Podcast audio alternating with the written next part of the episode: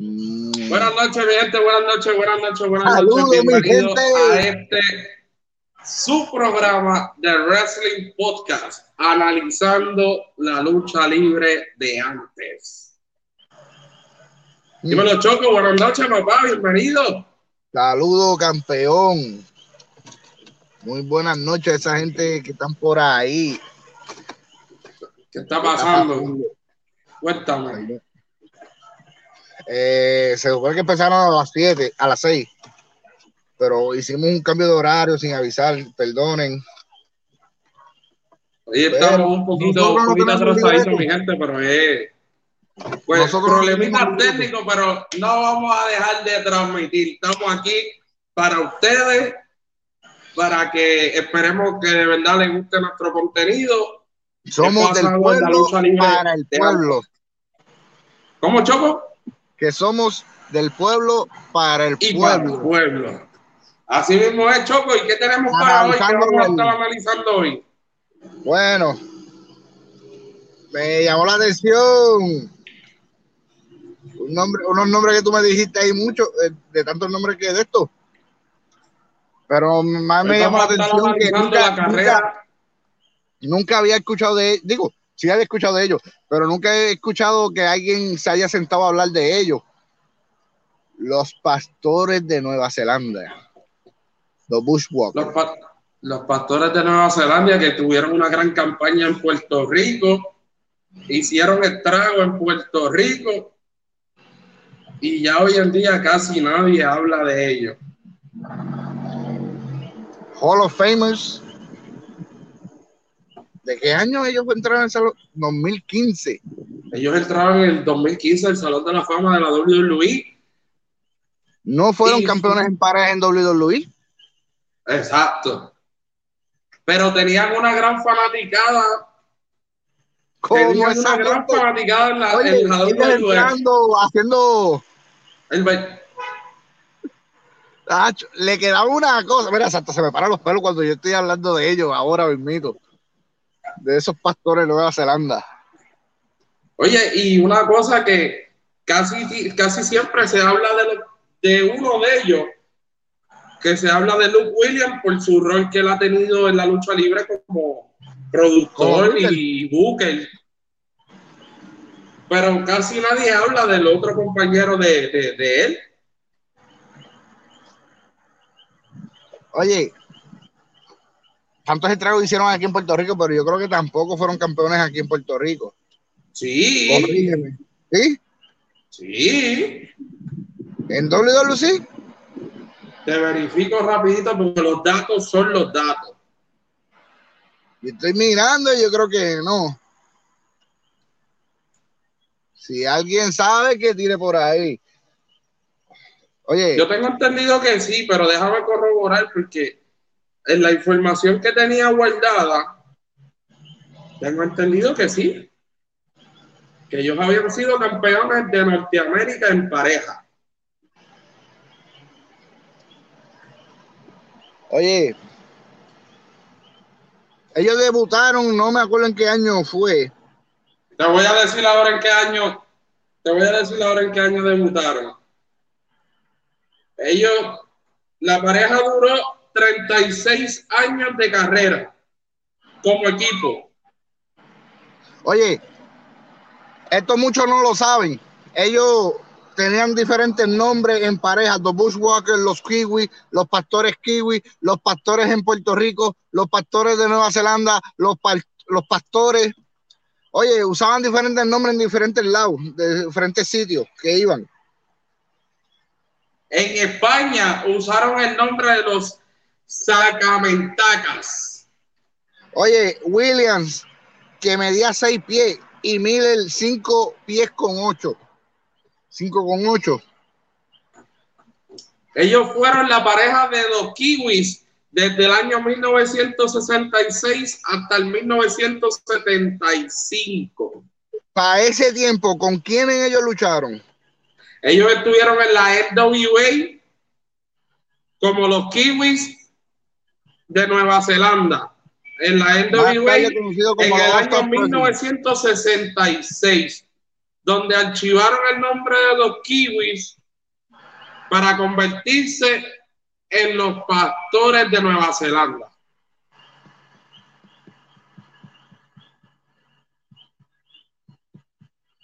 William y Miller trabajaron en Canadá para varias promociones, sobre todo con Stuhal. Lucha Estampida, Stamping Wrestling, que esa era la, yo creo que era la compañía de Stuhal. Tuvieron varios, parece que varios tiempos ahí luchando ellos.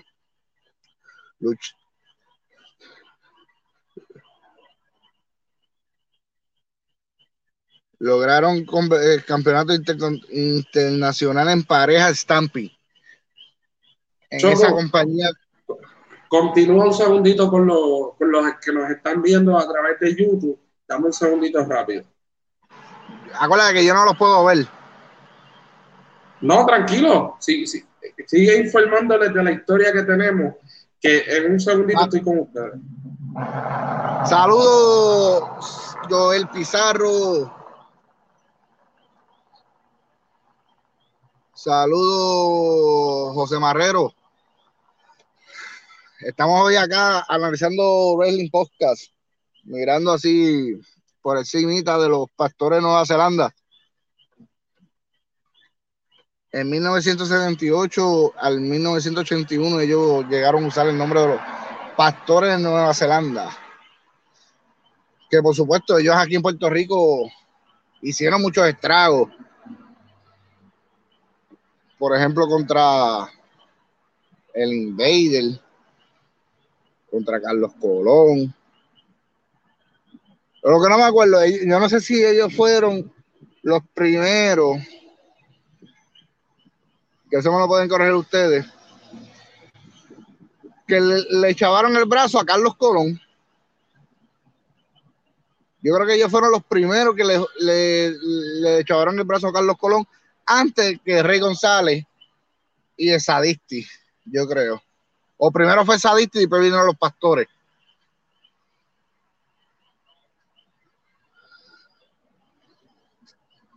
Vamos.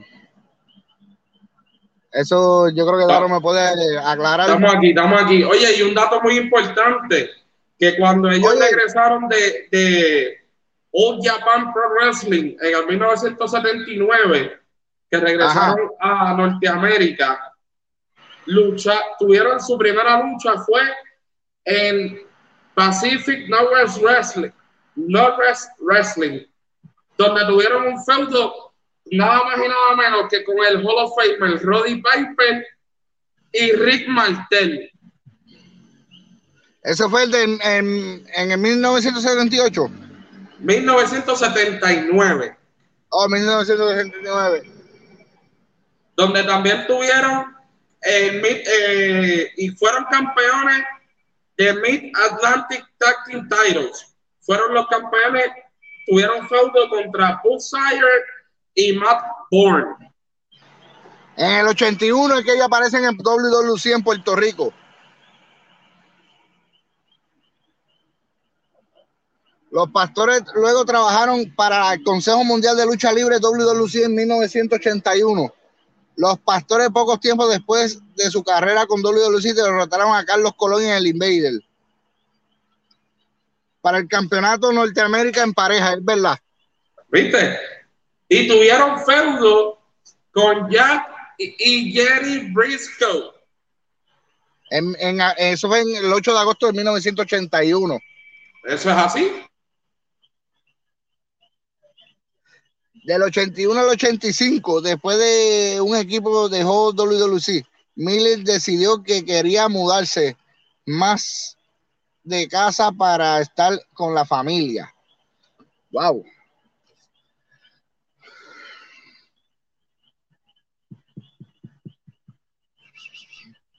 Y el, oye, y para, y otro dato súper importante. Dani Roja. Hey, dímelo, Dani. ¿Qué está pasando?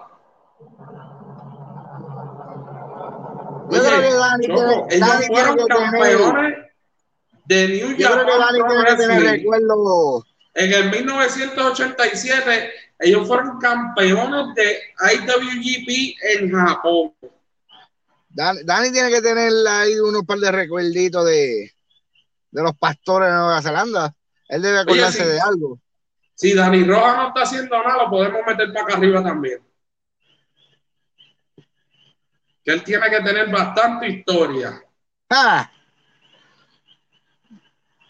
Tú sabes que fueron campeones en el 1991, en 1992 fueron campeones mundiales en pareja de la WWF, ganando los títulos el 27 de abril en el Saturday Night's Main Event, número 14.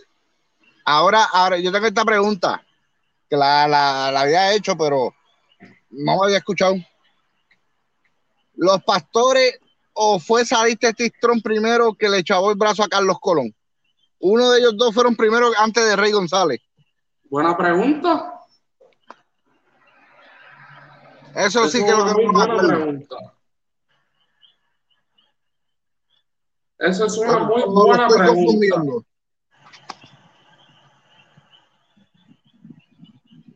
Oye, y para el, resumen luchístico de los pastores de Nueva Zelanda, es tan y tan y tan grande. Yo me acuerdo, no sé si fue un WrestleMania no, o un SummerSlam, un King of the Ring, no me acuerdo, fue uno de esos dos, o un Survivor City que ellos salieron vestidos de Doyman Clown.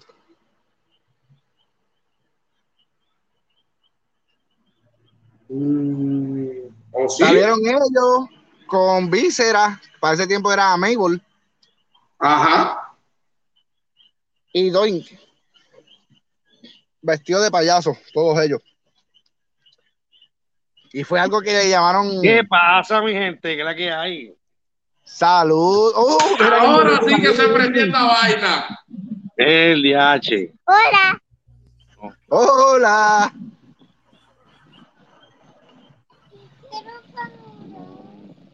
Estamos aquí, Dani, cuéntame.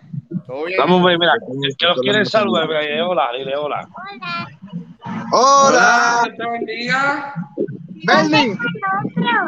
Madre, no está. Cuéntame. Todo bien, ahí saludo a todo el mundo. ¿Cómo lo de Choco? Bueno, verdad, de que pasó una, un carrito por ahí con, ya tú sabes, alborotoso. Cuéntame. que cuando vinieron aquí en Puerto Rico que hicieron estragos. Este, ellos fueron uno de los primeros que le, le echó el brazo a Carlos Colón. Al Invader número 3. Al Invader. Al Invader número Sí, sí, porque yo creo que el que le echó la, el brazo a Carlos Colo fue Saiti Cistrón. Sí, sí, pero ellos, ellos tenían un, la bandera, ellos ponían la, le, ponían el brazo a, un, a los luchadores encima de, de, una silla y seguían dándole. Sí, pero fue Bush Miller y Luke Williams. Por eso. Sí. Eso era lo que estaba confundido en, entre ellos.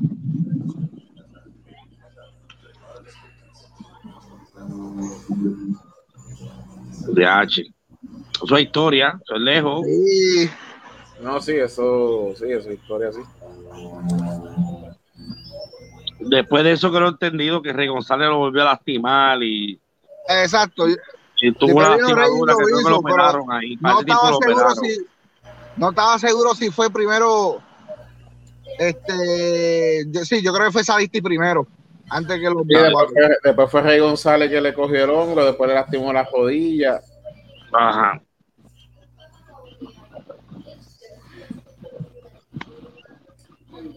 Sí, por ahí, por ahí.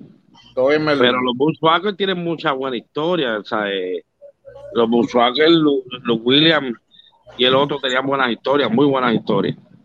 Oye, Dan, tú que tuviste, yo creo que tú tuviste la oportunidad de conocer a uno de ellos, ¿verdad? En, detrás de Camerino. A los Williams. Cuando era tu, de ¿Cómo fue tu experiencia con él? Pues mira, no, muy bien, es una persona bien sencilla. ¿Tú te crees que porque él era uno de los Bushwhackers y, y era de WWE y, y, caminaba así como medio doctor, pero la verdad que el tipo es un cerebro buenísimo, el tipo es un cerebro inmenso. Y como persona, los Williams era tremenda, tremenda persona. Era recto en sus cosas, pero era tremenda persona. No me puedo quejar de él. Yo creo que ellos aquí en Puerto Rico no hicieron babyface. Mm, no sé. Yo creo que eso lo, lo puede aclarar por ahí. Sí, no, sí, ellos fueron, ellos fueron babyface y cuando ellos hacen el turn en el 1997 que es cuando el Invader, el Invader número 2 traiciona al Invader número 1 también en la, lucha. Lo habían traicionado a semanas antes, pero cuando hay que hacer el, el turn del Invader número 2 en el 97 contra el Invader número 1. Pero sí, ellos vinieron como los Bushwhackers primero, después volvieron nuevamente y cuando volvieron la segunda vez fue que hicieron, eh, hicieron el turn como los pastores de Nueva Zelanda. Pero ellos mucho antes estuvieron aquí como rudos. Antes de eso. Ellos tuvieron mucho antes que eso acá como rudo y técnico. Lo que pasa es que ellos, en la, tanto en, la, en el mundo donde ellos estuvieron allá afuera y todo eso, ellos eran los pastores, fueron siempre los pastores. La que cuando se van para WWE, WWE le cambia todo eso y los pone como unos personajes de comedia, básicamente de comedia. Todo por, pero todo fue con la aprobación de ellos dos. O sea, no es que ellos aprobaron ser ese personaje de comer y pegaron mucho. verlos a ellos entrando con su caminar. Ellos pegaron muchísimo y una de las buenas luchas que ellos hicieron fue contra contra este hombre, contra, Dios mío, yo le decía G.I. Joe, eh, Sajid Slater. Ellos hicieron una lucha, creo que era Sajid con Million Dollar Man ellos dos en pareja contra los Bushwhackers y tres. Un luchón, papi. Sí, ellos, ellos, eran, ellos eran, ellos eran, y si eh, mira si era tan cómico que en uno de los Royal Humble del 1990 viene el Bushwhacker, precisamente Luke, él entra, lo sacan y siguió caminando para afuera, para el camarino.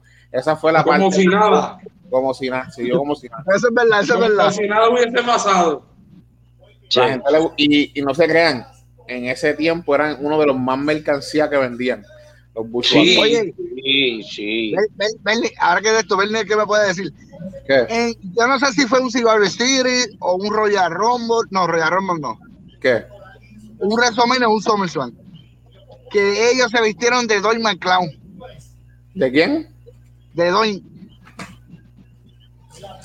Eso, eso fue. No, no, un Cigar City. Okay, no, so, no, Survivor Series no, que Survivor Series que que fueron los cuatro payasos fue en el 93 y no eran ellos.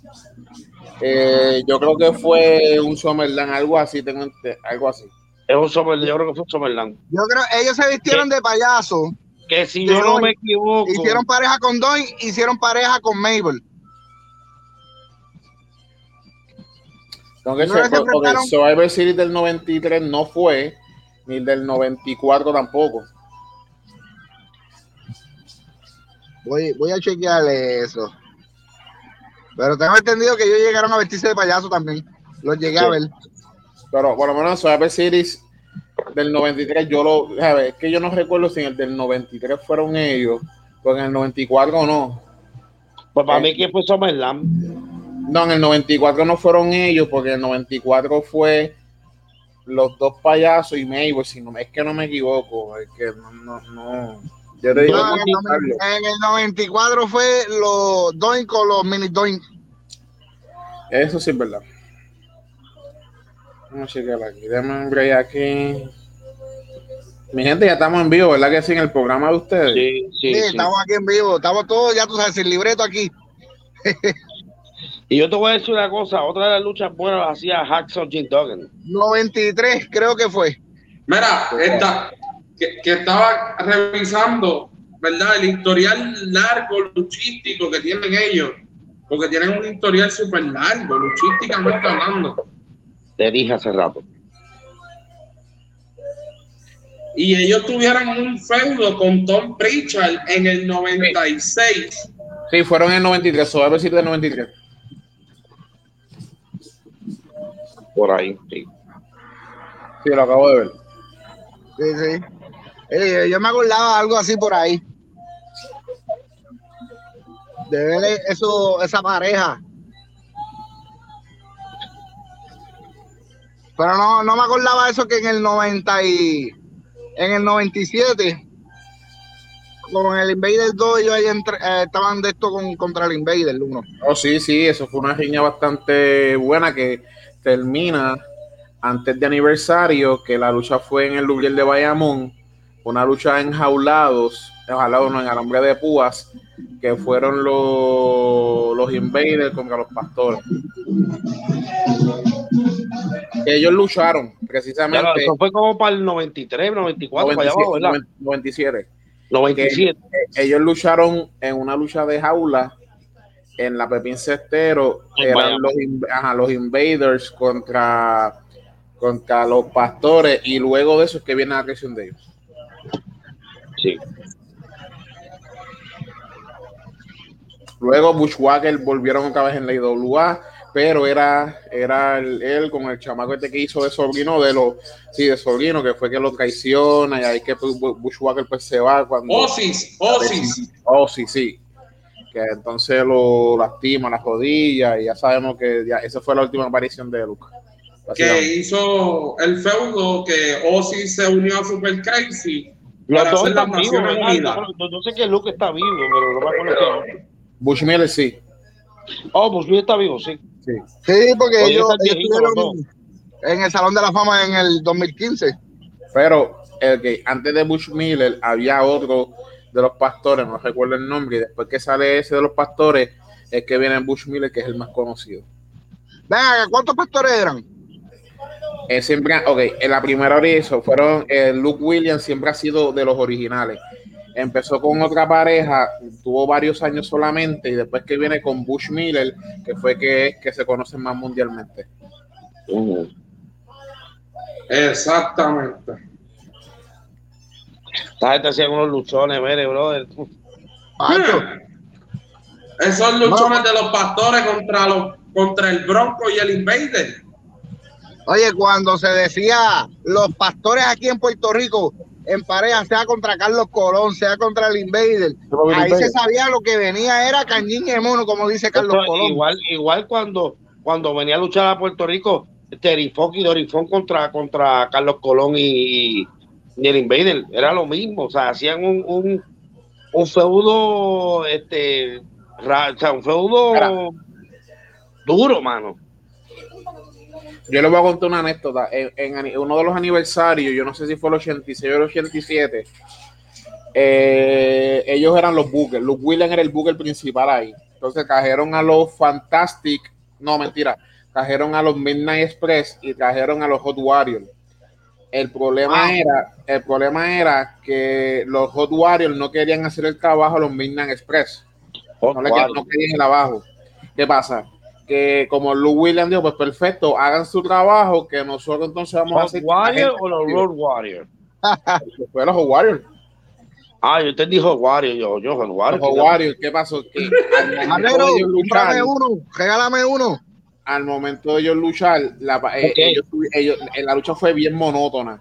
¿Qué pasa? Ellos entran, los pastores, a atacarlos a todos, y ahí fue que la gente se encendió le dijeron, perfecto, hagan su trabajo, que nosotros entonces nos encargamos de lo demás y nos sigan a nosotros. Sí, porque ese es el problema. y, una, y una de estas clásicas, que los pastores de Nueva Zelanda eran la pareja, era una de las parejas icónicas de WWE. Sí. Era una de las parejas que tú, tú mencionabas los pastores de Nueva Zelanda y obligatoriamente tú tenías que mencionar WLC. No, sí, de, de verdad. Ellos tuvieron guerra con los John Blocks. Tuvieron mucha lucha con los John Blocks, pero los iconos es contra los Invaders. Cuando les rompen sí, el, contra los Invaders, esa lucha con alambres de púa. No, sí, eso. Por eso Aquí que estaba viendo que hay una con el Invader 2 en, en jaula. Por eso es que el Invader, el Invader cuando lo entrevistan dice que él, se enfrentó a una de las parejas más locas, porque digo, no ha habido una pareja como los pastores, no la hay. No. No, así, de lo, y me acuerdo que el primer, el primer manejador fue de ese tipo de lucha, ¿no? Vikingo. El primer, el primer lucha, el primer manejador de ellos fue el vikingo. Y después ¿De los pastores? sí, después fue Chiquistal. Y después fue Chiquistal. Sí, cuando hace el doble cuando traiciona, él fue, eh, Chiquital fue eh, hasta pareja de él. que fue un año, te digo, 97. Eso fue uno de los años WWC, tacho, buenísimo. Sí, pero eso era una pareja loca. Ese estilo de lucha de ellos era bien loco. Y el otro que era así, que más o menos igual que él, era Hacksaw G. Duggan. Tenía más o menos ese mismo estilo de lucha. Jim Duggan viene de la, de la de lo que fue la NWA, de la misma escuela de Terry Van Van Gogh, Steve Williams, los Freebirds. y, la cuestión es que a veces la gente se lo olvida. Y Jim Duggan fue el primer ganador del primer Royal Rumble, fue Jim Duggan. Sí, Jim Duggan. Oh. Que, en ese en, ese Royal Rumble estaba estaba este John G. Steel, estaba este, este, este, ay Dios mío, el chinito, este, estaba Coco Biweal, estaba este Yankee Ojo, y, y ahora te pregunto, Dani. Dragon Steamboat. Oh, buenísimo. Te pregunto, Jim Dugan llegó a ser rudo en su carrera. ¿Hace qué? Llegó a ser rudo en su carrera. Yo creo que una vez fue rudo y fue cuando subió, una vez que se unió a Million Dollar Man. No, fue que se unió a, los, canadienses en WCW. Sí, pero también en WWE, en WWF, él estuvo junto a Million Dollar Man en un momento dado. ¿Verdad? Ah, pues vamos a buscar eso después. Sí, ah, pues yo creo que no, yo creo que en WWF fue siempre técnico. No, él fue una parte que fue rudo. ¿Verdad? Pues vamos a buscarlo después, Choco. Oye, pero Jim con el palo. Mira, a mí, lo más, a mí lo más que me gustaba de Jim era cuando cantaban los Bueno, mi gente, lo voy dejando, que tengo que guiar para San Juan ya. ya bien, nos vemos. Los quiero, los adoro, cuídense, muchas gracias. Dale, dale, gracias el. Estaremos por ahí en una próxima edición. Claro. Seguro, seguro. Por favor de Dios. Dale. Gaby Gaming, tenemos que hablar, Gaby. Sí, te vi tu mensaje, tenemos que hablar. Pero no, mira, yo no creo que, yo no creo, yo no creo que él, que él fue judo en WWE. Yo no lo, yo no, no me no creo que no. En WCW sí, que él fue, se unió con los canadienses, sí, él sí. Él fue en WCW, sí fue. Jim Dogan sí. Sí, Jim Dogan, Jim Dogan sí fue. Mira lo que pone Gaby. Ahora, ahora que de esto, me, ¿Fue técnico en WWE? No. Siempre fue rudo. En WWE sí fue rudo, pero en WWE fue técnico. Dice que estoy que caliente este, de Gaby. Bueno, ahora que viene siendo técnico. Después de viejo.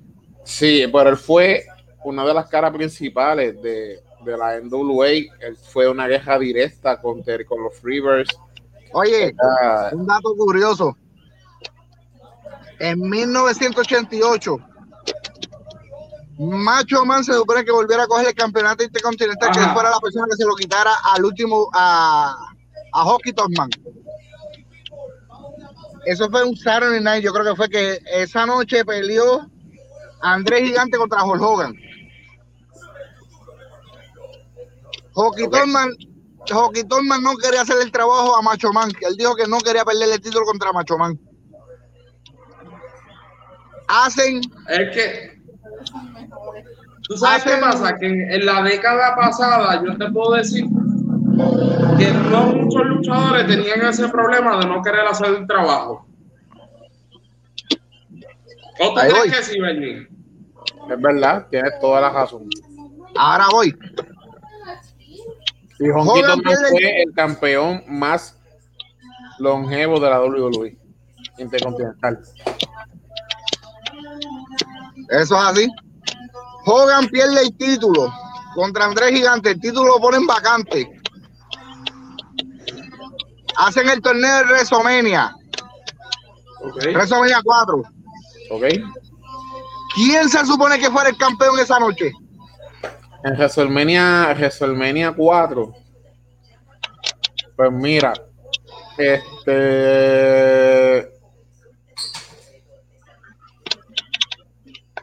Tengo que verificar bien, pero no creo que fuera Hulk Hogan el que él indicó para ganarse ese, ese, torneo. No, el torneo no fue. Hogan y Andrés Gigante eliminaron en la primera ronda. No, sí, porque el torneo, lo, el torneo, espérate, espérate, ese fue el torneo, el torneo donde Ted DiBiase ganó el título, que gana Macho, eh, gana este Gigante, Andrés Gigante y, lo, y, le da el título a Ted DiBiase, que sale como campeón. Ok, eso fue un, eh, fue un Saturday Night dan esa cartelera, Hogan aparece con el Weekend Eagle, que por supuesto que nunca hablaron de ese título. Hogan pierde el, título, lo ponen vacante a la semana, yo creo que fue. Porque lo que él hizo, lo que hizo Andrés Gigante, vendérselo a, a DiBiase, no fue válido. Hacen el torneo. Mm. Hacen el torneo. En la final se quedó Macho Man y DiBiase que por su, los rumores eran que el ganador de ese torneo iba a ser DiBiase, pero al Hockey Torman no hacerle el trabajo a Macho Man, le dan la oportunidad a Macho Man que sea campeón mundial.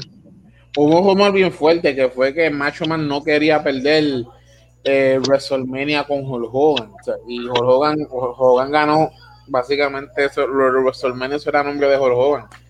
Hogan eso era símbolo de que iba a ganar de que, de que iba a ganar, pero fue un año bien interesante, no te creas. Para nada, porque el, WrestleMania 5 lo perdió contra Hulk Hogan.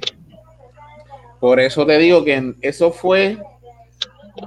Ellos, acuérdate que ellos vienen, esa lucha se da porque ellos vienen con una, eran los Mega Powers y la pareja estaba, pero Hulk Hogan quería el título como siempre pues ahí a alguien se le ocurrió la bendita, la bendita idea de, romper la pareja.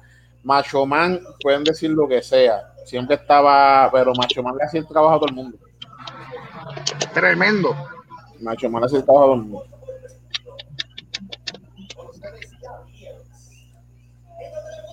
Mira, ese torneo del que ustedes están hablando, la primera ronda clasificatoria fue Hulk Hogan contra Andrés Gigante. Quinto la revancha contra de, Don Maruco. La, revancha de WrestleMania 3 y ellos perdieron por descualificación o por conteo afuera.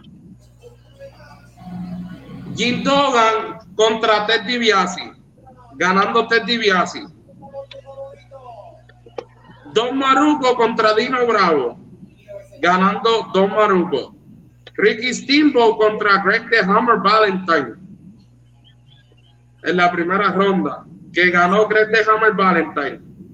Ok. Randy Savage contra Butch Red. Ganando Macho Man. Bam Bam Bigolo.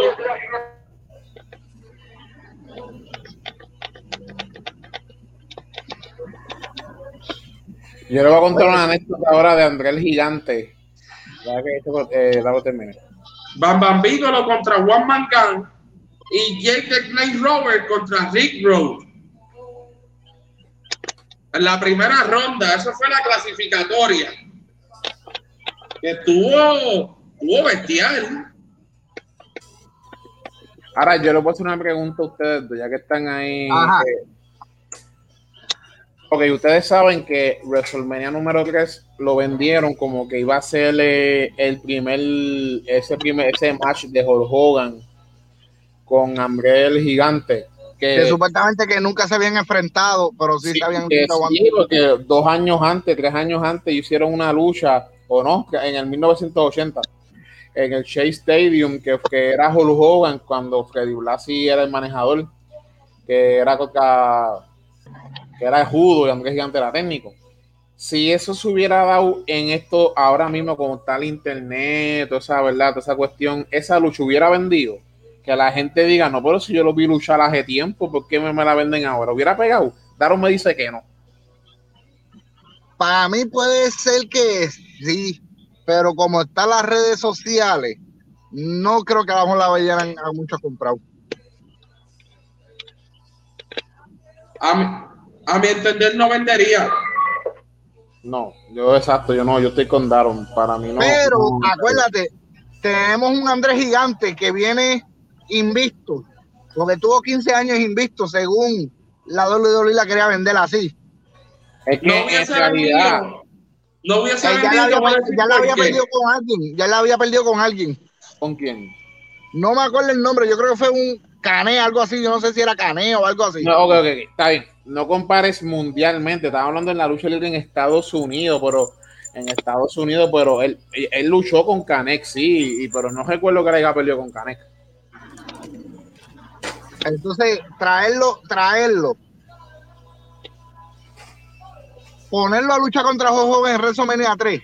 Hogan te, supo hacer una, un trabajo para llevarlo a, que vendió para esa lucha, igual que Andrés. Y que conste, que conste, yo hubiera votado, yo hubiera votado al árbitro, porque el árbitro, el árbitro contó tres. El árbitro contó tres. Yo hubiera votado al árbitro. Eso fue un revolú. Que te busquen la historia para que ustedes vean. Eso fue un revolú que pero eso fue el árbitro no sé qué pasó ahí pero yo lo hubiera votado porque con todo no con todo eso fueron tres. Cuando plancharon a Hogan. Sí sí fue, él contó ese que en paz descanse porque él se mató en un accidente de tránsito. Él es el árbitro pero sí él contó tres. Oye chequen bien la lucha y no fue y no fue que este quiquea, el que cuando él cuenta tres que Hogan quiquea. Pues yo estaba con Pues la culpa no fue del árbitro. Sí, la culpa fue del árbitro, porque acuérdate, pues, es que tienes que, te digo, es que tienes que, pues. Mira, tenemos a José Marrero, que lo subimos o lo dejamos un rato ahí no, este, se va a quedar ahí, déjalo ahí tranquilo. Sí, déjalo ahí quieto, déjalo ahí quieto, sí. Llegó un diablo aquí. Llegué, coño, ah. eh, eh, algo? Éramos, éramos, éramos mucho y parió mi, mi abuelita. No, pero mira, eso, Choco, Choco y yo tenemos una asignación que se lo dije a Choco.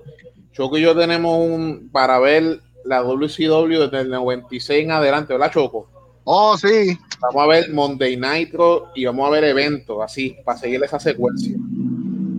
Pues tú sabes que yo estoy, yo estoy repasando, pero estoy repasando Monday Night Raw del 2002 para acá. Daron, ¿me conseguiste la información aquella que te dije? De los Joca Roll PM.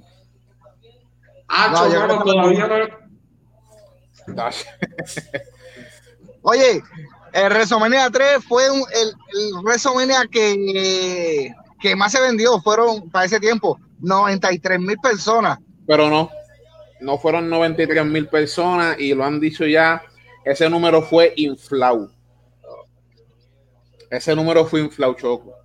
Choco, tenemos que, sí, sí, ese número, hubieron sí, eso lo vendieron, lo vendieron, pasemos solo pero no fueron 90 mil personas, no fueron. Bueno, ese que se ha vendido así en todos los años. Bueno, porque hablan de Hulk Hogan, Hulk Hogan no sirve y nunca sirvió. 93 personas.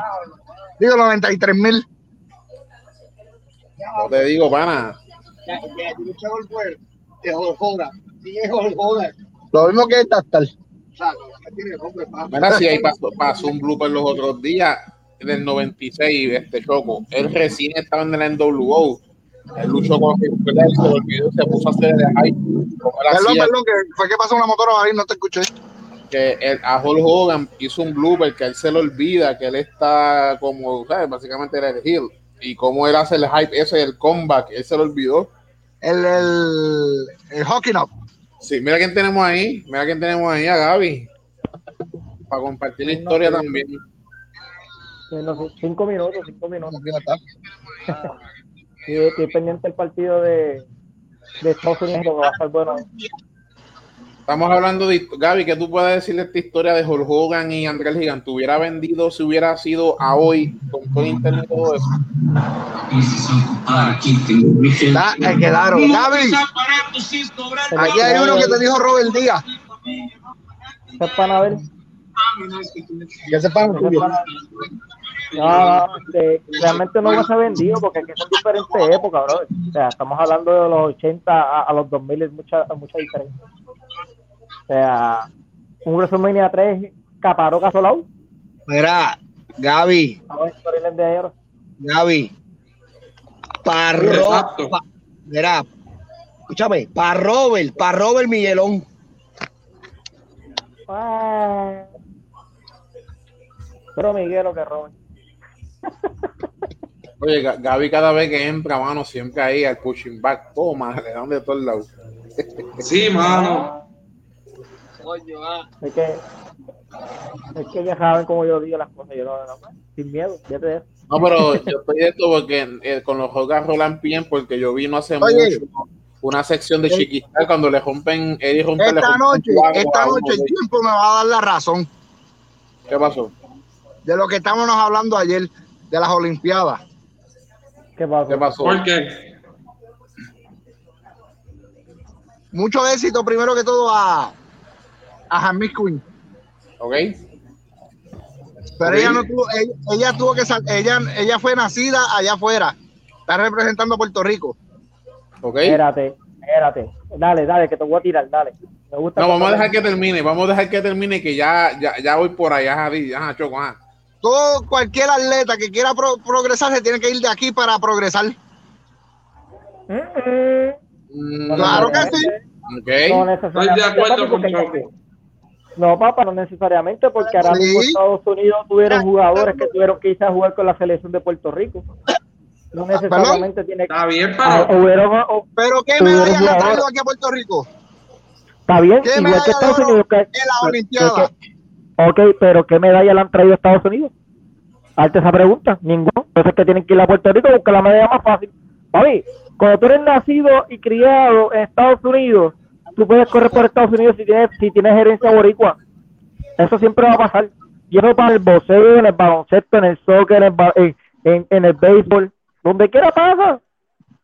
¿Cuántas veces Carmelo Antonio no quiso jugar? ¿Cuántas veces Carmelo Antonio no quiso jugar con la selección de Puerto Rico y le dijeron que no? Por todas las medallas de oro que ganó con Estados Unidos. ¿Quién? Por eso no me lo dejaron a Carmelo Anthony. Oh. Por eso es que no, no, jugó con la selección porque ya le había ganado medalla. Él, el, el pasado no ganó medalla para poder jugar con Puerto Rico. Imagínate cómo son las cosas. Como igual, igual, igual, que igual que Buques. Sí, oye, realmente Puerto Rico ha hecho tantos tramos por debajo de la mesa que tú buscas a Ronaldo Balma. Vamos a ver, claro, Ronaldo Balma dónde tiene ese parencia boricua se hizo ciudadano boricua y ya está, ya está jugando para la selección. ¿Sabes por qué? Porque en estos días Pero Renaldo, tú te haces ciudadano. Renaldo no es que tiene un familiar, Renaldo Balma no es que tiene un familiar que boricua. Mira, eso salió hace mucho, ella, salió hace mucho Camacho, ella, ella es descendencia boricua. La sí, Maya es boricua. Porque, porque el papá. No, la Maya. La papá. La ella Maya. Es Camacho Queen. Ella es Camacho, Camacho Queen. No, no, no. Ella se puso el, el apellido primero por el de la Maya. La Maya es la boricua. Ella lo dijo, ella, ella, ella, es la, la, mamá de la boricua. Ah, bueno, esa parte no la sabía. Ahí, ahí, sí, sí. ella, se pone, ella se pone principal el apellido de la, de la mamá. Pero es que, mírate, no te vayas muy lejos. Eh, hay un jugador, no sé si está jugando el, el de FIFA ahora mismo, que es argentino, se hizo ciudadano, creo que inglés, no me equivoco, y está jugando para, para la selección de inglés, igual en Canadá, que hay un argentino también que se hizo ciudadano canadiense y está jugando para Canadá. O sea, igual que mexicanos que se hicieron ciudadanos americanos están jugando para la selección de Estados Unidos. O sea, ya eso hoy en día es legal. Ya hoy en día es legal, ya es legal, ya no hay break. Oye, Gaby, aprovechando que tú estás aquí, ¿qué luchador, verdad? Ya, ¿Qué luchador de, de la era pasada o de, de las décadas pasadas, ¿tú crees que hoy en día no hubiese sido un boom bien grande? De, del antepasado de los 80, 90 o qué? Sí, de los 80, 90, de las décadas pasadas, después del 2000 pues para atrás. Pues, pues, mira, ¿sabes qué? Te voy a dar una anécdota de La Roca, papá. La Roca no hubiese sido un boom si no hubiese cambiado su personaje de, de Roque Maivía a, a, a Papi, ese tipo no hubiese sido un boom porque él estuvo a punto de que WWF lo votara si no cambiaba y, evolucionaba su, su personaje. Para que tú veas que Street era antes de los 80 los 90, papá. Para ese tiempo la gente ni lo quería ni de técnico ni de rudo por la merena que, que, que, que él tuvo. A él lo que le dio hit fue cuando entró a Team of Domination. Cuando entonces entró como Rocky Maivia y Rocky Maivia pasó a ser de rock porque cuando la gente le empezó a, a, a gritar Rocky Die Rocky. Imagínate que la gente dio a... Claro, porque la gente no le gustaba. que la WWE no quería, eh, digo, el fanático no quería a Rocky, a Rocky. Por eso, porque le decían Rocky es Rocky, porque de, de, la gente le gritaba tanto ah, eso. Ahí que, fue que, que cuando se unió a, a Domination. A, a Domination. Domination. Y entonces después pasó a quedarse con el grupo, que no, no, no creo que sea mucho, y después terminó con, con, con, con, con el personaje de, de Rock. Ahora le pregunto, ¿ustedes consideran? Yo tengo no, espérate, ustedes, en, ustedes, el mismo, en el mismo grupo ese cambia el nombre. ¿Ustedes, sí, por eso, por eso ¿ustedes consideran a The Rock un buen luchador? Él no es luchador, es un showman. Es un showman. Es, es, es, lo mismo que digo yo. Stone Cold, Stone Cold es más luchador que él. Sí, sí pero, pero Stone Cold es más de ambos. Porque si tú vienes a ver, el tipo te lucha como también te tiene el micrófono. Él Fíjate, yo, es que yo, Stone Cold, yo no lo compro como rudo. Nunca lo compré de rudo ni nada. ¿A quién? ¿A Stone Cold? A Stone Cold. Pero es que Stone Cold básicamente toda su carrera fue judo. En WCW uh -huh. fue judo. Así que era pues, ahí, él, él tenía, ahí estaba de esto más, tenía más, más lucha que en WWF. Cuando en WCW estaba con Hollywood, con Hollywood, con Hollywood. Con Brian Pillman. Con Brian Pillman. Que se llamaba los Hollywood Blondel. Los Hollywood Blondel. Esa fue, esa fue una de sus mejores corridas. De su carrera. Si Stone Cold no hubiera, si Stone Cold no hubiera estado en WWE para era esa que lo pusieron, ¿verdad? En el top. ¿Qué luchador ustedes creen que le hubieran dado esa oportunidad? Uy, ya la está difícil, ¿sabes? Yo siempre, yo siempre lo he dicho y yo siempre... Me la pusiste difícil. Yo siempre está. he dicho que la persona que tenía que estar para ese tiempo campeón era Owen. Ay, pero por ahí estamos, en un pick, estamos en un pick, había que tirarle directamente a la NWO, pero Stone Cold cuando lo hacen. Ah, bueno, eh, para ese, para ese pick de la NWO.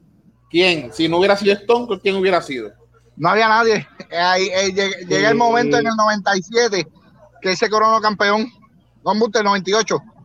Sí, había pero, gente para, para, aguantar, había gente para aguantar los de que no estuviera Stone Cold porque tenías un Undertaker fanático que no necesitaba un, un, un título tenías a, a, un tiempo de Triple H que ya estaba subiendo en su pick.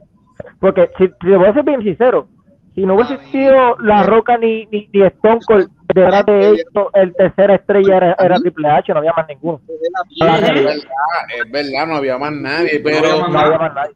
¿Tú crees que, ¿tú crees que Triple H hubiera Oye, voy a dar mi, mi, mi, mi, número de, de, de, de, de orden. O sea, primero Stone Cold, segundo La Roca, tercero Triple H, cuarto de Undertaker y quinto ya venía entonces lo que era Chris Benoit, lo que viene a Corengo, lo que viene de Guerrero, lo que viene... Todos esos son picks que van detrás de los ellos, pero obviamente estoy hablando de las cuatro principales que eran las caras Porque de la lucha libre. Yo me he puesto a pensar eso, que hubiera pasado si Stone Cold no hubiera estado. ¿A quién iban a subir? Para, porque Stone Cold, acuérdate que Stone Cold hacen el famoso double turn con Brejal, que Brejal va rudo y era técnico. Pero si no hubiera habido, hubiera ¿qué, qué luchador ¿Qué luchador? No tiene ninguno en mente ahí. Ninguno, ninguno no, en mente. Es que, te, te soy honesto que no había nadie. No había nadie. Es que vuelvo y repito, lo único pick que tenía era o era Stone o era Triple H. Y en vez de los 99 llegó Chris Jericho, que fue el poco que pudo sostener lo que pudo, siendo cara de técnico y rudo cuando llegó. Técnico interrumpiendo bueno, las rocas. O sea, tenían a Mankind. No, Mankind no, no, no, no cargaba la compañía. Pero Mankind no, no podía cargar esa compañía. Pero Stone Cold a veces me pongo, oye, usted está fuerte. Hay un tema que está bueno para que lo hablen, pero no ahora. Yo se lo puedo dar más detalles más luego. Un luchador mal utilizado en uno de los tiempos de los 90 y... No me acuerdo si fue 95, 96, 97, no creo. No, no me, ¿Tú sabes, mi amor, a qué, a, qué, a qué tiempo fue que entró Gangrel? Gangrel. En, en, el 2000, en el 2000. No, no, antes, antes. 99, no, no, no 98, 98. 98, 99 por ahí.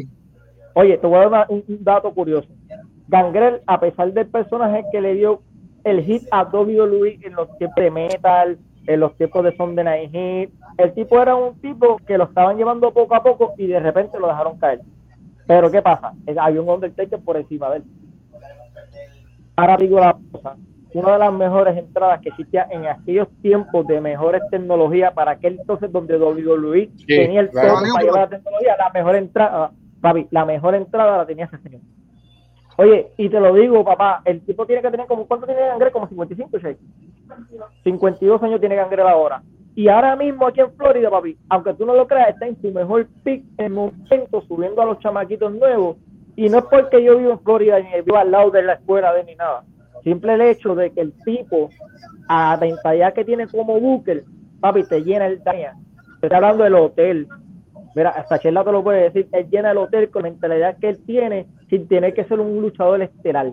Y eso fue uno de los peores luchadores mal utilizados en WWE. ¿Y Owen Hall? ¿Tú crees que Owen Hall fue mal utilizado?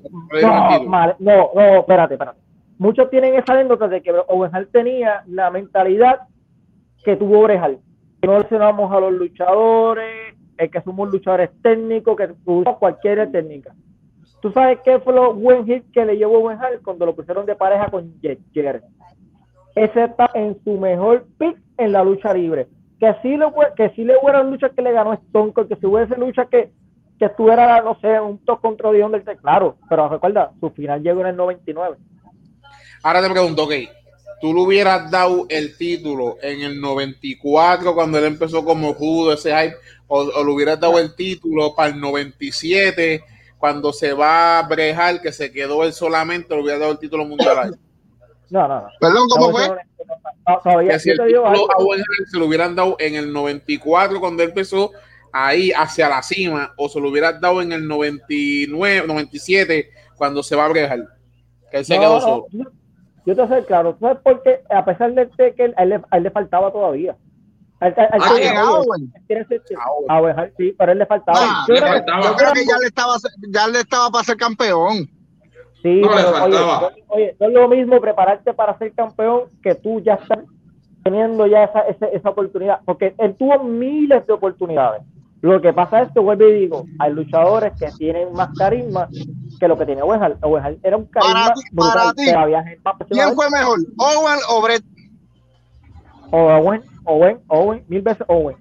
Mil veces Owen. Y soy fanático de Owen y te lo digo con el corazón. Soy fanático de Owen y de Brett también.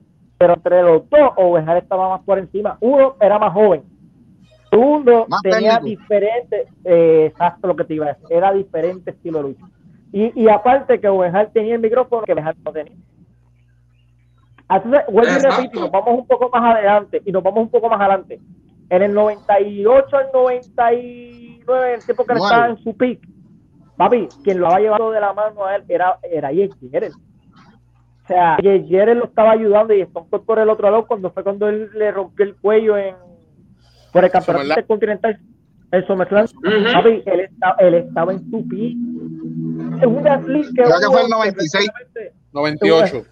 98. No, 98 98. Sí, 98. Sí, fue 98. Pero fue el 98. De Owen le hace la paga otra vez la.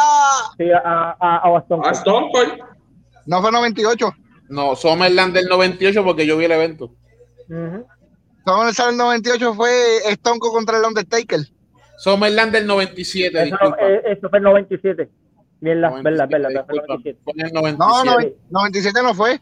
97, sí, Choco. 97, sí. Sí, porque fue en el evento que Brejal le gana el título a Undertaker. Oh, Mira, sí, sí, sí. Para pa, pa decirte más, si Brejal, si estuviera en el pick del, de, de los 2000, vamos a ver que si él estuviera vivo, ¿verdad? Yo pienso que ese pick donde estuviera él como campeón, ¿Cuántos? Tuviera sus 40 años, papi, pero estuviera en su Eso fue el Survivor Series del 1997. ¿Qué cosa? La fractura de, de, de Stone Cold en el cuello.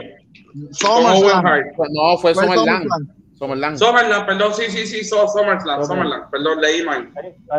Yo le digo a mí. ¿Ah? ¿Va a cambiarlo? Claro, pero Owen Hart era Owen Hart. Ah, no, era una bestia. eso era... Yo hubiera preferido que él hubiera quitado el título a Brejal en el 94.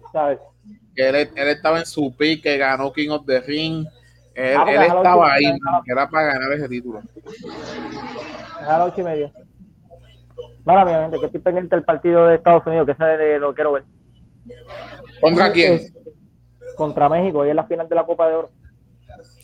espérate, espérate, espérate, espérate, espérate, ¿cómo es? Pero, ¿y qué equipo ellos enviaron para la Olimpiada? Ah, no, los, los, equipos que siempre se envían a las Olimpiadas son siempre 21 sub 23 por ahí. Siempre son los equipos que se envían para las Olimpiadas, nunca se envían a equipos profesionales. Tú, tú, tienes que estar en el, si tú estás jugando en la Olimpiada, tienes que estar jugando del 20, de los 21 a los 29 años. Ya ahí tú no puedes entrar más a Olimpiada porque ya la FIFA es, clase adulta.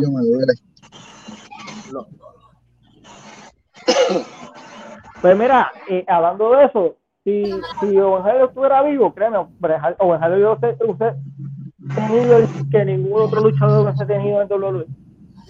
Pero ven acá, si Owen Hall hubiera dado en el 97 ese salto a WCW, ¿él hubiera sido campeón mundial de la WCW? Te voy a ser honesto, yo creo que él siempre se despide de David. A pesar, no, a pesar él se iba a ir, él se iba a ir. lo que pasa es que Vince lo vendió, le vendía sueño. Sí, pero Vin tampoco lo vendía sueño porque el Vin estuvo a punto de votarlo por las bromas que le hacía. Ah, eso, sí, eso que, creo que no sé si fue Wrestling que lo puso. ¿Qué cosa? Lo de cuando, cuando Vin estuvo a punto de votarlo por las bromas. Oh, sí, eso, sí, eso, eso yo la puse. Y eso, y eso es bien. Cuando estuvo a punto de votarlo, ¿por qué? Es que Owen Hall, Owen Hall era travieso, él estaba a hacer maldades. Era, era, era, bien bromista. Bien Oye, bromista. Todo el mundo, no, no, nadie en el son de hoy, na, no he escuchado a nadie hablar mal de Owen Hall. Siempre, hablado, siempre han hablado bien oye, de ese hombre. Oye, te voy a comentar algo. Y algo Owen, Owen Hall le hacía, le hacía el trabajo a cualquiera, no le importaba oye, si era arriba o Owen Hall entró en depresión cuando le hizo el apply driver a Stone Cold.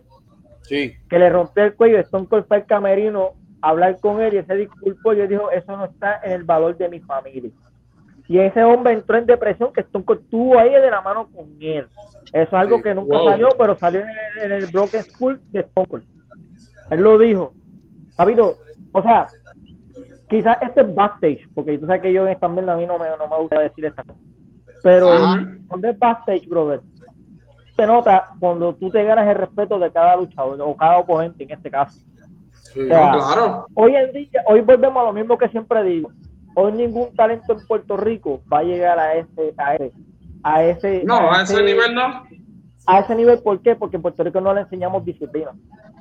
Y aquí, vuelvo y digo, a veces la gente dice, ah, pero tú estás pendiente a más Estados Unidos que Puerto Rico, pero mi hermano, ahí está la disciplina, aunque sea la misma shit que en Puerto Rico, pero la disciplina aquí es más. Aquí, vuelvo y digo, que los 90, los tiempos que, que, que, que se practicaban, tienes que montar y demostrar bien primero. Gaby tiene razón, no, no se vayan lejos, cuando pasó el Montreal Screwjob, que dieron, dieron, un, eh, dieron un programa especial en A&E con Canadá. Uh -huh. Pues yo me acuerdo que uh -huh. estaba, estaban los luchadores, el luchador Undertaker es súper respetado. Estaban uh -huh. los luchadores en una fila, en fila en los dos lados, y ellos van con la cabeza baja, y el Undertaker ahí hablando. Vale, en un momento que wow. en un momento que se le hizo una entrevista, no sé si fue en inglés, no me acuerdo en qué página fue. Ah. Él había dicho que para el tiempo que estaba eh, la WWF, en los, vamos a hablar de los 90, estuvo sabio. 90 por ahí, casi los 2000. Él decía uh -huh. que había tanto respeto hacia el Undertaker que no importara que fuera Triple H, Shawn Michaels, eh, Kevin Nash, estaban de click. Este, aún así de click, siendo un grupo aparte de Camerino y estando obviamente lo que era Yokozuna, Godfather, eh, The Undertaker, Sabio, que eran otro grupo aparte de Camerino, que era como eh, el, el corillito de como uno dice. Ajá. Eh, a, eh, no importa el bando que había, si estaba Undertaker siempre estaba a su respeto. No importa, sí, pero Triple H, que que siempre estaba debajo de la faldita de Triple H, porque mismo sabía. Pero a, a, tal punto, a tal punto que el Undertaker dijo que si él, o sea, que lo que pasó en el Screwjob eran unos luchadores los que sabían lo que iba a pasar.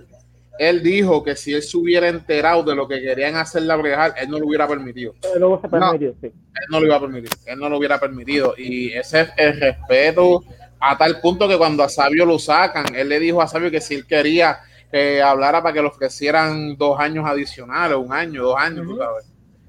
Ese es el respeto de. de Oye, digo, el, el WrestleMania 14. Ajá. Que eso salió a la luz. Que se ha dicho. Que Michael, Michael no quería hacer el trabajo de Stone Cold.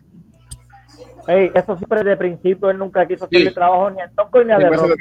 Él, nunca quiso tener hacerle trabajo a ninguno de ellos, nunca. ¿Y qué le dijo a, a, a, Michael? Tú no haces el trabajo, yo voy a entrar en, la, en medio de la lucha y te voy a joder la lucha. Es verdad, Taker le dijo a, a Michael que si no hacía el trabajo a Stone Cold, él iba a entrar a chavarle la lucha. Eso es verdad.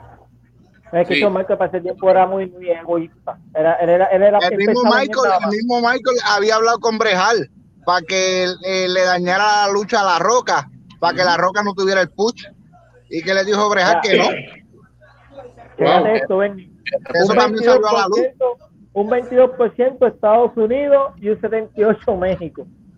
Yo espero que México gane. No. Que Undertaker, Undertaker es. Undertaker este, es Undertaker y se, se ha ganado el respeto de todo. Pues, y cuando él había, él hablaba, había que escucharlo. Eso no había, eso no, eso no había break. Eso no, no había break. Oye, hablando de todo ah, Exacto. Hay un pick no confiaba en Taker, pero fue no, al principio no. Hay un pick que salió hace poco de que ya lo votaron, creo que fue en abril. Estuve leyendo ah, también esa noticia de, de, en una entrevista. que ah, quisieron hacerlo. No lo quisieron hacer. que fue ah, que le llamó, le dijo el Taker. Que si WJ brinca a AEW y hace lo que hizo con Impact Wrestling, WWE puede temblar este año. ¿Quién? WWE puede temblar este año porque ya, ya están pensando hacer tres horas de WWE, SmackDown y, tan solo solamente tan solo solamente WWE dijo voy a hacer Rampage de dos horas y es para competir con SmackDown. Pues eso es un mensaje subliminal. O sea, ya tiraron de que se va a ganar The Best of the World y, the first, y The First Dance. O sea, ya están promocionando lo que es Daniel Bryan y promocionando siempre. Papi, cuando ese hombre rompa a traer diciendo, ah, que estos son luchadores de reciclaje, mi hermano, voy a dar punto para estos fanáticos que tienen el tornillo suelto a veces y dicen, ah, que, que lo, lo, tiene los mejores luchadores, los sueltos los coge los, este, y reciclaje. Entonces, cuando Luis tiene un luchador de Ring of Honor o tiene un, un luchador de, de Impact no son reciclajes nuevos, porque es lo mismo. Es lo mismo, no hay buena ventaja. Es lo mismo. Mira, yo pienso que esta salida de Bray Wyatt a de WWE, si había una posibilidad que Strowman fuera para WWE, con esto se fue. Sí. Yo pienso que Obligado. Esa, papi, esa fue la movida más, y perdonen por la palabra, más pendeja. Pero, pero, Oye, si tú te fijas. El idolio está en su pick, quieran o no lo quieran aceptar los fanáticos de WWE. Oye, está en su pick. Cuando se explote en septiembre 5, ustedes se van a acordar en este programa que yo lo dije, que va a poner a temblar a WWE el 5 de septiembre. Ah, eh, ahí estoy hablando se tiene que son tres carteleras en un mismo estadio. Dynamite el miércoles, Rampage el viernes y el domingo por out. Apunte. Ellos van a WWE va a tener que empezar a lo que era la era Aritud nuevamente si quiere tener. yo creo que él tiene un, WWE tiene un contrato PG no, no, no, eso, es, no, no, no. eso, cambió, eso cambió porque USA exigió que tiene que volver a los, a, los, a los libretos clásicos y cuando USA dice que tienes que volver, tienes que volver. Y oye, vuelvo y repito, USA le pertenece a Disney, Fox pertenece a Disney. Oye, el control es que acuérdate que esto a esta hora de lo que lo que ve son niños. Es que esa es la realidad. EIW no es un marketing de niños, es un, marketing de adultos. Ahora, ahora le pregunto a ustedes, este tiempo, la era actitud, ¿pegaría con los luchadores de ahora? Si saben hacerlo. Si, saben hacerlo.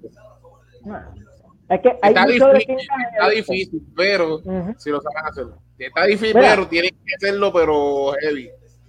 Ahora mismo, ahora mismo mi pensar, mi pensar, y lo digo honesto, yo sí he ido yo, yo veo ropa, pues porque es la verdad.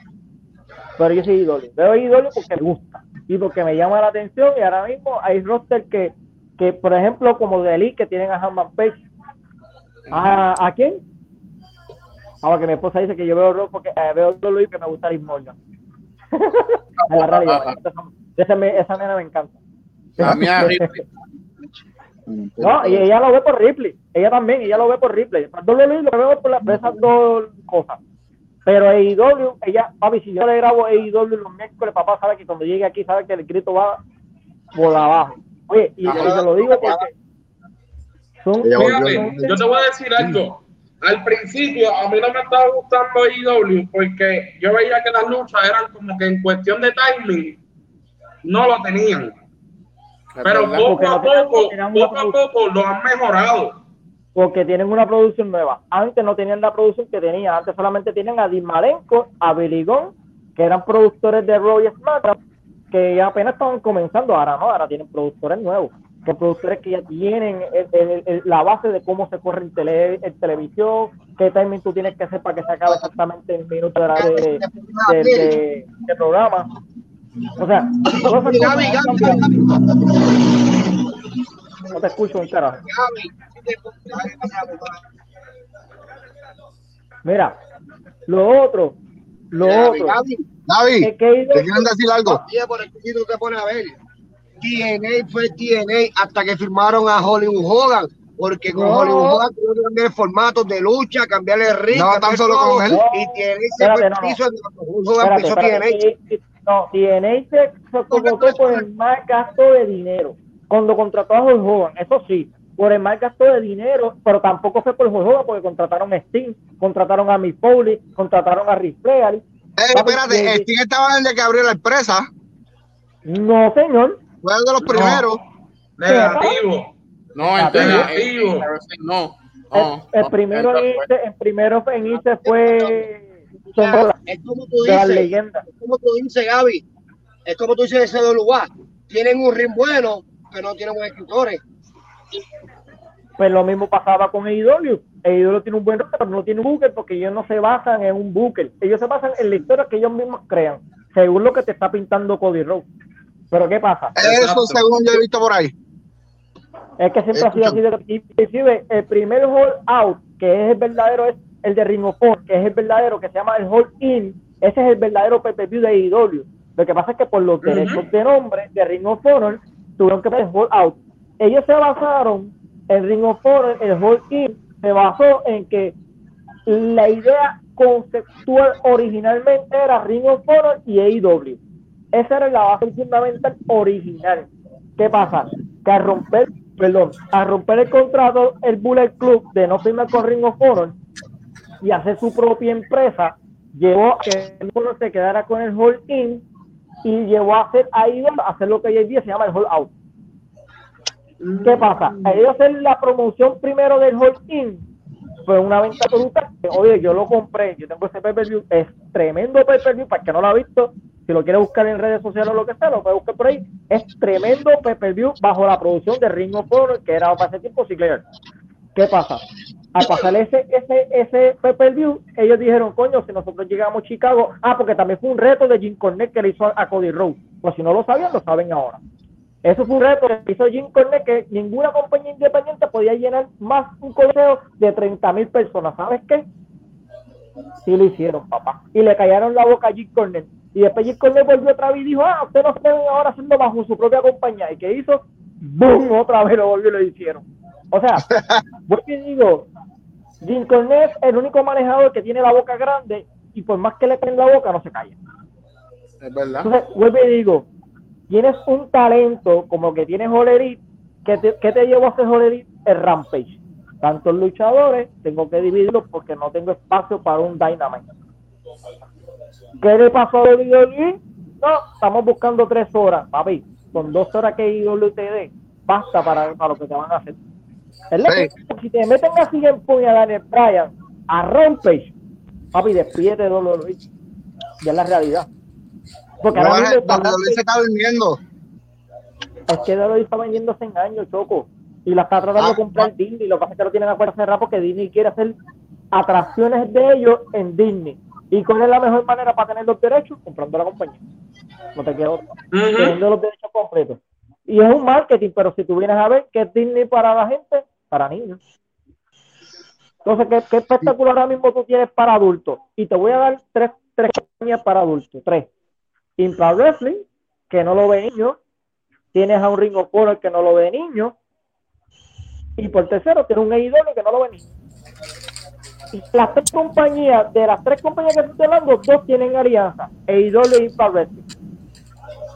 ¿Tienen qué? Que ahora se Alianza. Alianza, que están unidos. De, okay. Que están unidos Impact Wrestling e AEW. Inclusive están aliados con la mejor compañía de Japón, New Japan.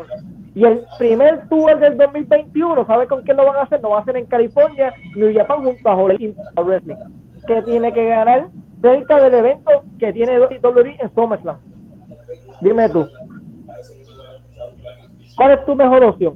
Oye, yo siendo fanático de la lucha libre verdadera, yo me voy por New Japan y Holly porque yo no voy para un para un evento de WWE para que tú esperes un final y te den el final equivocado que tú esperes. Ahora mismo, voy a lo que pusieron en Wrestling con Hanman Page, que no entra el tema de ustedes, porque obviamente yo sé que esto es el tema, pero Hanman Page lo sacaron del evento porque es ver del Hollow.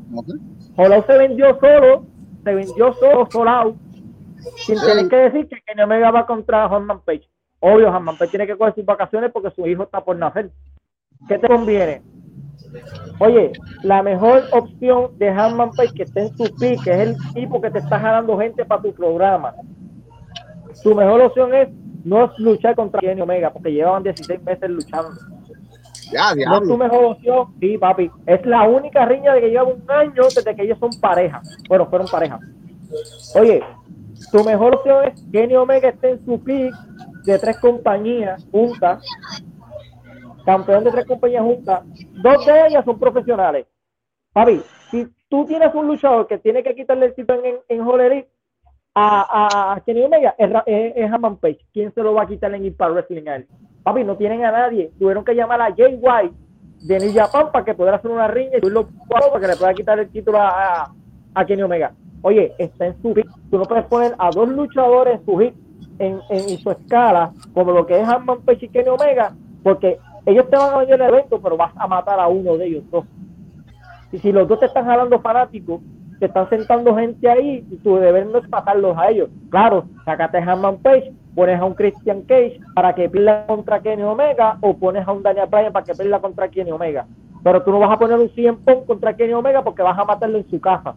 Entonces, ¿qué pasa? Tienes que, poner a, a 100 Pong contra el, contra el chamaquito que está manejando Steve Darby Darby, Allen. Darby Allen es la lucha que va con 100 Pong. Y entonces, ¿vas a poner un Daniel Bryan o un Christian Cage por el campeonato? Claro, vuelvo y recalco. Que Ni Omega no va a perder en All Out. Apúntenlo. No lo va a perder. No, no va a perder. Está en su pick. Ahora, en un próximo evento como Revolution, puede que ellos lo pierdan contra Christian Cage o CM Pong o, o, Christian, o Daniel Bryan. ¿Qué pasa? Ahí va a llegar Hanman Page otra vez con su pick, porque la gente lo va a extrañar. Y es el momento de que, que ya Kenny Omega no está ahí, tú le des el hit a, a Page para que los ratings sigan subiendo. Porque ahora mismo, papi, la cartera de Hollow está pesada. Aunque, oye, la gente que sabe lucha libre sabe que un Chris Jericho contra Juventud Guerrera, ¿desde cuándo esos dos no luchan desde WCW? Pero, ¿viste la estipulación que tienen? Que viene como papi, Papi, oye, estamos hablando que para los verdaderos fanáticos, no para, vamos a hablar claro, no fanáticos va, va, mediocre para no, para no Porque hay muchos que dicen, no, yo soy fanático pues, porque voy a las canchas, no, papi, estamos hablando de WCW, WWE, de, de AEW, que, que, están mezcladas ahora, que están recopilando de AEW. Oye, AEW es claro, sí, es una copia, claro, pero oye, ellos están tratando de hacerlo a su manera. Y si lo vamos a dar de su manera, la mejor oportunidad es darle el break a ellos. Oye, otra cosa. Obligado. No se, no se duerman con Ring of Honor, porque muchas personas dicen Ring of Honor. Oye, hoy en día los luchadores que ustedes están viendo, que ustedes son fanáticos de la lucha libre, quien lo ha creado ha sido Ring of Honor. No los creo. Ring of Honor. Papi, Ring of Honor que yo, ahí está, creó a, a, a Roman Reigns, creó a Cerrón, creó a, a, a Josh Mosley, creó a Chris Jericho. cuántos luchadores pasaron por Ring of Honor? Te estoy hablando de que Ring of Honor está desde el 90 y pico, no me acuerdo bien. Ah, ya Evan. Pero ya Evan que esto no, pues esto es un tema, esto es un tema amplio. Nada, mi gente, ya lo que nos queda es un minuto. Que nos queda ya un minuto de, de lo que es la primera edición de lo que es eh, Wrestling Podcast. Escucha, le damos, la, le damos las gracias. Ah, dime. Eh, lo tocamos el, el 20. Este 20 lo vamos a tocar 15 minutos. El, el, oye, el viernes 20 lo voy a tocar 15 minutos. y la semana que viene, la semana que viene, conéctense nuevamente a de Wrestling Podcast, donde van a seguir hablando de estos temas calientes, tanto de la época dorada eh, y, la, y la época presente, y van a seguir llegando, van a seguir llegando, ¿verdad?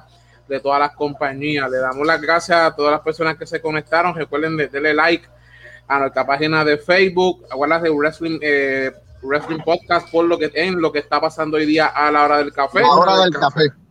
Recuerden el próximo martes nuestro programa Prime Time el próximo sábado, nuestra edición extendida, el 20 de agosto, eh, peores enemigos, mejores amigos, ¿verdad, Gaby? Así que tenemos mucha programación para ustedes. Así que, mi gente, muchas gracias por conectarse y será hasta el próximo martes, nuestra edición Time, lo que está pasando hoy día a la hora de café. Mi gente.